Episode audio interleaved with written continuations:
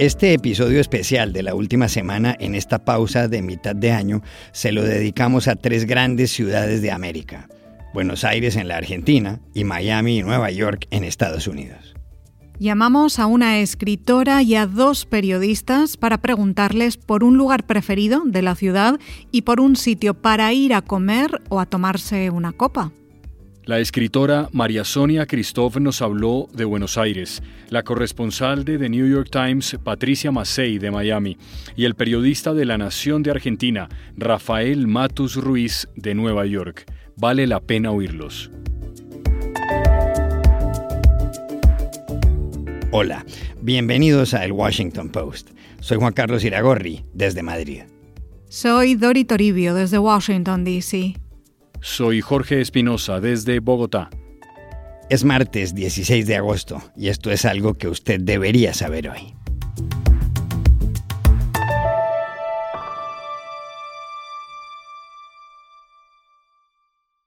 Hace pocos días, para estos episodios de la pausa de mitad de año, buscamos en Buenos Aires a la conocida escritora María Sonia Christoph. Le preguntamos por un lugar de la ciudad y por un sitio donde le guste ir a comer.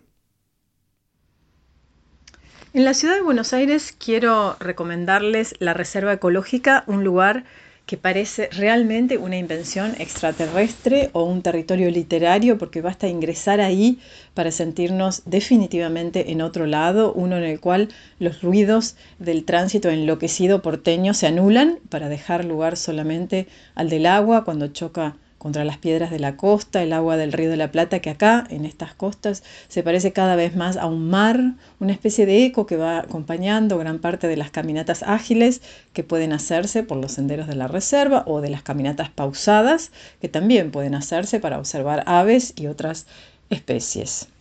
Atención, para que esas otras especies sean distintas a la humana, recomiendo ir a la reserva en cualquier día que no sean los dos del fin de semana. Y para escuchar el río metamorfoseado en mar, recomiendo no llevar auriculares de ningún tipo.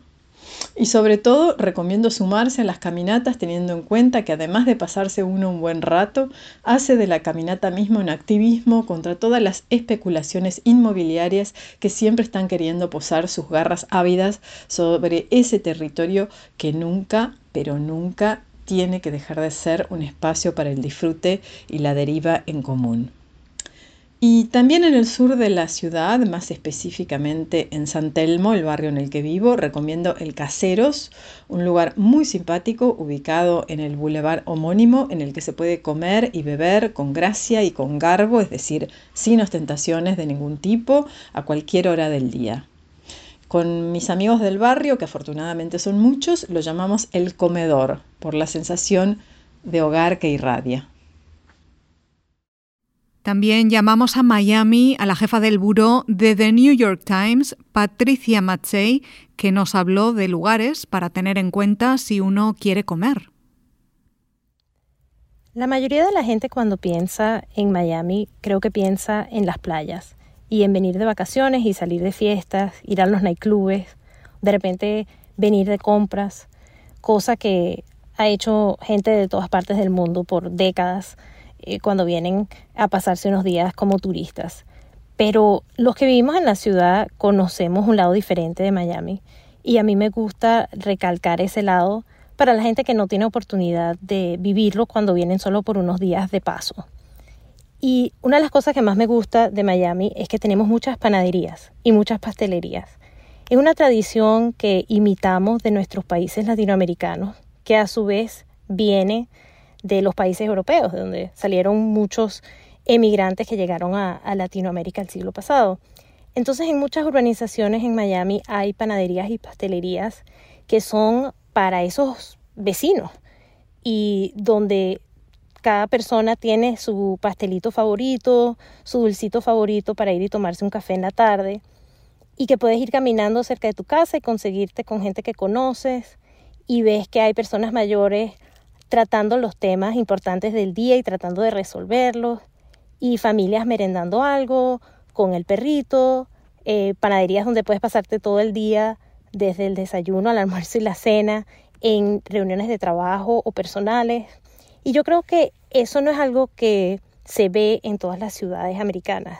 Tenemos panaderías de todo tipo. Hay una panadería venezolana, por ejemplo, en una organización que se llama Doral, que se llama Caracas Bakery, que tiene cachitos de jamón y de queso como si estuviéramos en Venezuela.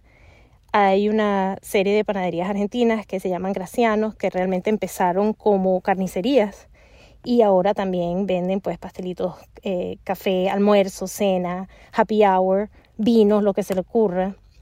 Hay unas pastelerías de un pastelero puertorriqueño que se llaman Bashur porque él entrenó en Francia y entonces hace croissants y, dulces realmente espectaculares de esos de, de revista.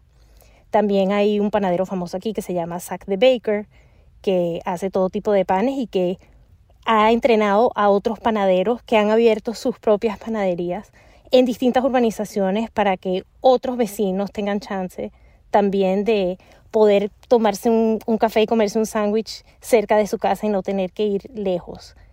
Creo que es importante apreciar estos sitios porque le dan a los residentes de Miami un un aire de estar en Europa, un aire de estar en Latinoamérica, un sentido de que a pesar de que la ciudad es muy grande y tiene mucha gente, dentro de su propio vecindario se puede pasar un buen rato eh, hablando de cosas serias o no tan serias, viendo un poco de fútbol, escuchando conversaciones al aire libre y creo que la, la pandemia del coronavirus nos dio una nueva apreciación para todas, de todas estas panaderías y pastelerías que tenemos cerca y de la gran suerte que, tenemos de poder ir y compartir con los demás, aun cuando las cosas están difíciles y de repente uno no podía pasar mucho tiempo en compañía eh, de otra gente, aún podías ir a, las panaderías y pastelerías a, a sentirte que eras parte de una comunidad.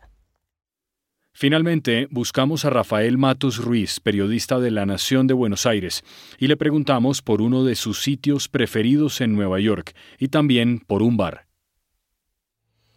Ustedes conocen mi obsesión eh, por Brooklyn, el barrio eh, predilecto de Nueva York, uno de los lugares en el mundo donde uno puede encontrar sabores, eh, culturas, personas de todos los rincones del planeta. Tuve la suerte de, vivir muchos años en Brooklyn y todavía al día de hoy lo siento en mi casa. Y ahí en Brooklyn quiero hablarles de dos lugares.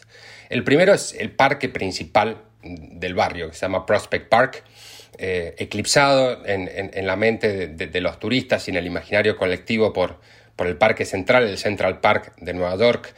Pero para mí uno de los lugares más bonitos eh, de toda la ciudad era mi lugar favorito para ir a correr eh, cuando vivía en Brooklyn y al día de hoy sigue siendo mi lugar favorito para ir a hacer picnic.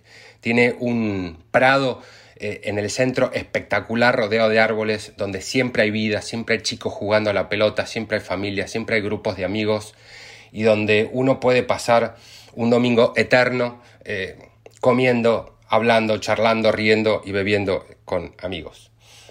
Eh, siguiendo en Brooklyn, quiero hablarles también de uno de mis lugares favoritos para ir a matar el tiempo. un bar muy pequeñito que queda en, en, Henry Street que se llama Henry Public.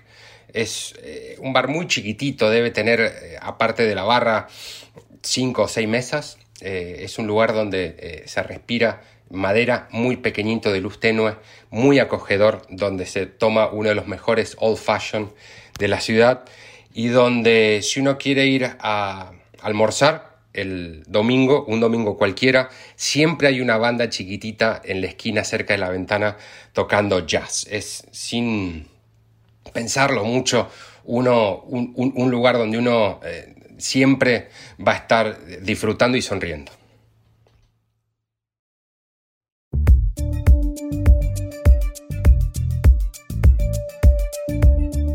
Y aquí termina el episodio de hoy de El Washington Post, El Guapo.